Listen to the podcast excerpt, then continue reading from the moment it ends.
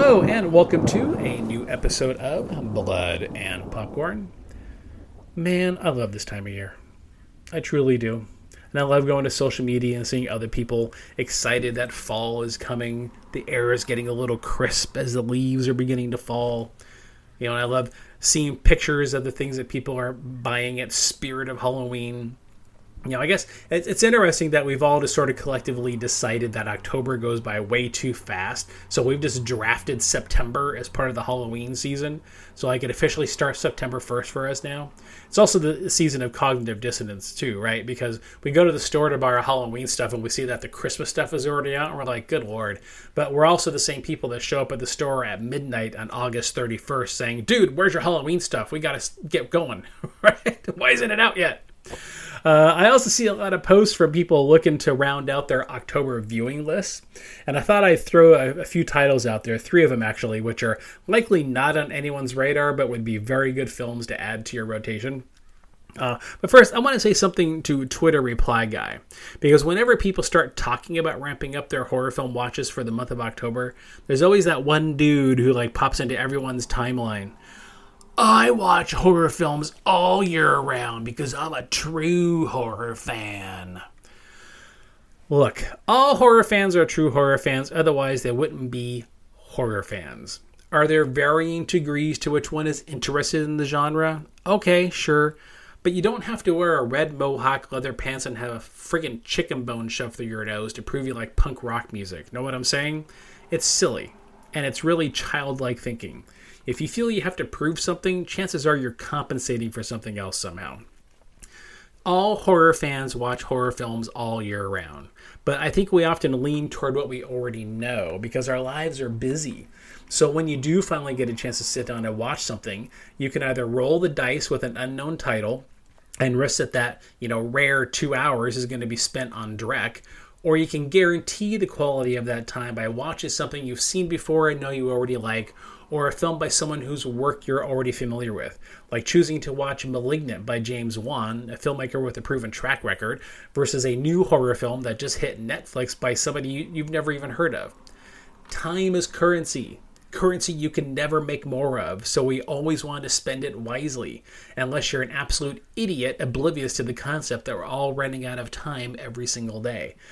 So for me, October is when I'm looking to take the time to check out a movie I've heard about but never got around to watching, or watch an older film that I never saw. I mean, there are a lot of Universal classics I have never seen simply because there are a ton of them, and not all of them were on my radar. I mean, once you get past the originals Wolfman, Dracula, Creature, Frankenstein, whatever, there's what? 26 sequels and spin offs, something like that. And no, I have not seen every single Hammer film either, or every single Amicus film. This is the time of year I'll make an effort to do that. So, um, oh, that's that's the other thing about Twitter reply guy. Someone will post, "Hey, I'm finally going to check this movie out. I never got around to seeing. I really hope I like it." And here comes Twitter reply guy. Oh my god, how have you not seen that movie? Because we have fucking jobs, bro. We have house payments and car payments, kids, soccer games, aging parents to take care of you know, being an adult. Now go now go learn to do your own laundry and stop making your mom do it. Am I being too hard on Twitter reply guy? I don't know. It's doubtful. You know, the other thing I notice is that there are a lot of, you know, young people on, you know, social media, young horror fans, you know, in their 20s, teens, 20s, you know, whatever, who haven't seen all the classics, you know, all the old films like we have. So just just relax. Let people discover new things. Anyway, I'm going to go ahead and take a stab at guessing that others are doing the same thing I do, which is use the month of October to fill in gaps, catch up, complete a filmography, or try something new. Uh, that way, you're you're enhancing the season a little bit. You're making you're making the most out of it. I always think it helps to have a theme. Like week one, you're going to only going to watch black and white classics. Week two, you're only going to watch foreign horror films you haven't seen or 70s horror. I did that last year. I think it makes it easier when making your lists. It makes it easier, yeah, because there's what? There's thousands of horror films to choose from. So by narrowing down the list to a subgenre or a decade, I think it allows you a better vision of the field of possibilities. But I do have three suggestions for you. A film which you may have heard of, but we're like, eh, maybe someday, or that were never on your radar at all. So the first one is the 2001 film called Cookers So this is written by a guy named Jack Moore, who only has one other credit to his name, something called American Crime from 2004, and it was directed by Dan Mintz. Now Dan has actually gone on to have a robust career as an executive producer. Uh, he EP'd the Point Break remake, um, Iron Man 3, about a dozen or so other films. So he this this film served him quite well. Cookers asks the question if you were high on meth 24 hours a day and you stumbled into a haunted house, how would you know? So the story here focuses on Hector and Darina. Uh, these two are an item and both work for some drug dealers. Hector is a street level dealer, while Darina is the organization's meth cooker. They're Walter White before there was a Walter White. It's also alluded to that the drug dealers took other liberties with her as well, but they don't go into it too much. It's just sort of mentioned in passing. So, to break free of the drug dealers, Hector's taken the initiative of stealing all the chemicals the, arg- the organization has on hand to make meth. And he whisks Darina off into country to make their supply so of meth so they can sell it for a bounty of cash and just leave the country. So, with the help of Hector's local yokel friend Merle, uh, they find an abandoned two story house way out in the sticks, which is perfect because if you don't know, meth labs put off quite the aroma. But of course, Hector and Darina are also avid users of the product. So now they have their own abundant supply to, you know, sample as they're making it for quality control purposes, you know, a bit of a chef's taste. So, as Hector and Darina put their pro- production facility into high gear and continue smoking, snorting, and injecting it themselves, things begin to get weird. There are things moving in the shadows, whispers in the murk. Uh, is the place haunted? Or is it maybe Merle screwing around with them, hoping to steal their bounty? Or worse, have the drug dealers track them down? As paranoia sets in, the supernatural occurrences grow in intensity. Are there really demons in the house, or are they more within? So, this is simply a fantastic low budget film, and it's a great pitch, it's a great hook. Right? Hector is played by Brad Hunt, who looks to have gone on to have a decent television career, and his performance here is absolutely aces. It's spot on. If you have spent any time around meth addicts, he's got it down. Uh, Darina is played by Cyia Batten, and she's also great. And I'm kind of surprised her career didn't evolve much past small roles. Doesn't look like she's done much since 2008 ish, but she's really good here as, as, as well. Merle is played by a dude by the name of Patrick McGaw. And it looks like he was working pretty consistently in the 90s up until this film. And it's weird because this is a really good movie. And what was weird watching him though is because he has this mustache and he wears this cap and, and he's got kind of a mullet in the film. And he looks exactly like this friend I had growing up, a dude who screwed me over. So I was hoping for bad things for Merle just out of spite. Uh, some may be tempted to call this a slow burn, but I think we use that term just a little too loosely to describe films which don't fit into a certain mold. Uh, because because of the performances here, there really is never a dull moment, uh, even if the horror elements are sparse or not in your face. So I don't think this one will qualify as a slow burn because there's really a lot going on. The only place you can see this is on DVD.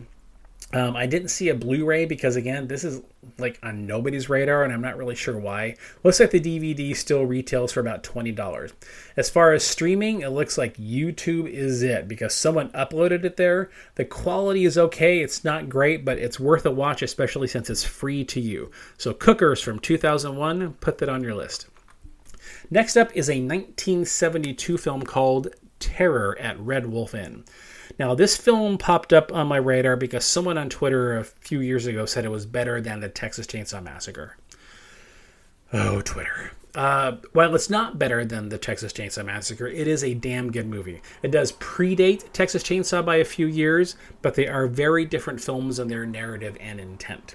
So the story here centers on a financially struggling college student by the name of Regina, who wins a vacation getaway to a small coastal bed and breakfast ran by an elderly couple. When she arrives, she finds three other female college students there who have also won getaway weekends. And the couple are ex World War II vets, and their beautiful estate has been paid off, and now they just want to give back in their final years. But when the girls start to leave in the middle of the night without saying goodbye, Regina begins to think something is amiss here. And it won't take long to figure out what's going on, but this one is all about the process of getting there and the craziness which ensues once we do. This one actually does fall into the slow burn category and is very of its time. That post Vietnam era in the 70s definitely paved the way for some dark counterculture cinema, especially in the horror genre, and this one is a really fine example of that. This was written by a guy named Allen Actor, who wrote exactly one more produced film, which was the Dungeon Master film for Charles Band in 1984. Uh, he was also a college professor teaching writing at Santa Monica College, and then he went on to become the VP at Columbia School of Broadcasting, and he passed away in 2004. But if he could only be known for one produced film, this is a good one. So this one can be found on Amazon Prime for 99 cents to stream. The kids and I also did this film for one of our Wolf Den Theater episodes, which you can find on YouTube. So you can check that out there. It's a really it's a good transfer. And I think the recipe we did for this film was a smoked pork shoulder, which I marinated in Coca-Cola for 24 hours, which kind of adds a sweetness to the meat and helps break the meat down. Anyway, Terror at Red Wolf Inn. You can check it out. Um, like I said, you can do the stream from Amazon. You can do our stream from Wolf Den Theater uh, with me interrupting here and there to give you some facts about the film and, of course, the recipe. Um, and you also may be able to find it on Internet Archive for free. So that brings us to my absolute favorite recommend, one that always has people scratching their heads, and it's a 1973 film called Pigs. This film was written and produced and directed by Marc Lawrence, who was better known as an actor, appearing in about 200 films in his career, uh, not counting his litany of television appearances, and usually playing the heavy, playing the bad guy. But he wanted to direct, and he chose as his first film a horror film, Pigs. So the movie opens up with a car racing down a desolate dirt road, just hauling ass and pulls over and a woman hops out. She tosses a nurse's uniform into the brush and then races off again, and we have no clue what's going on. Then we meet Marc Lawrence's character, a man named Zambrini, who lives in a rural California area and operates a diner frequented by local oil rig workers. He also raises pigs. And as we all know, as horror fans, the best way to season pig flesh for ripe eating is by feeding them human flesh uh, which he gets from robbing fresh graves.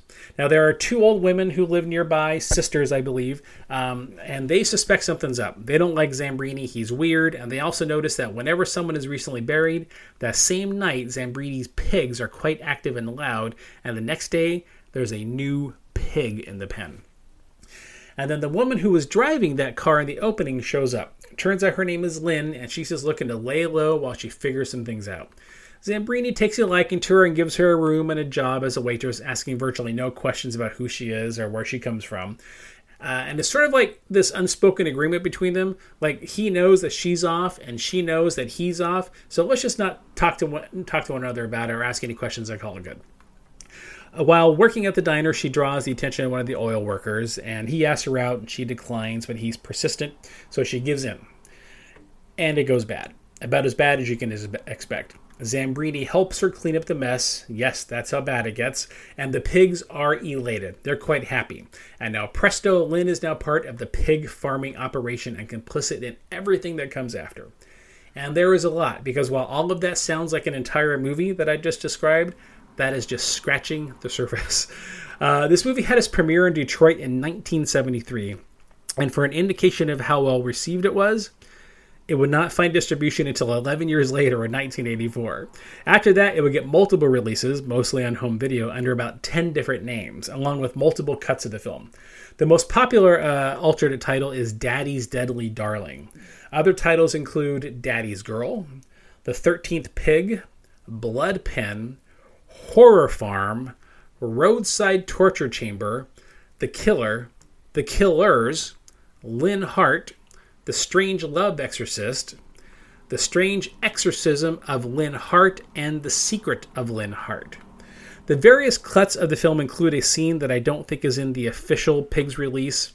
Um, if you find this somewhere out there and it opens with a scene of a murder occurring in silhouette behind curtains at night, that's the Daddy's Deadly Darling cut. That cut was released under the title of Pigs as well. In fact, the Troma label distributed this film on DVD under the title Pigs using that cut, the Daddy's Deadly Darling cut. There's a Vinegar Syndrome release that is the official cut, the cut that Marc Lawrence was most happy with and that represented his true vision of the film. They released that a couple years ago and it's magnificent. It's a beautiful transfer, great documentaries, really a top notch release. And I would recommend ordering that one. Uh, and get that here in time for your Halloween viewing. You can so you can also rent this on Amazon Prime for $3.99. I do not know what cut that is. I haven't you know, since I bought the Vinegar Syndrome, I have not watched the Amazon Prime streaming uh, version, but you can get it for three ninety nine. But I don't know if it's the Dad, Dad Daddy's Deadly Darling cut or if it's the official Vinegar Syndrome Marc Lawrence cut. So Cookers, Terror at Red Wolf Inn, and Pigs. Now, if you check any of these out, let me know how you liked them. Hit me up on Twitter at Blood Popcorn Pod. All ran together. Blood Popcorn Pod. So until next time, keep the popcorn warm and the butter hot.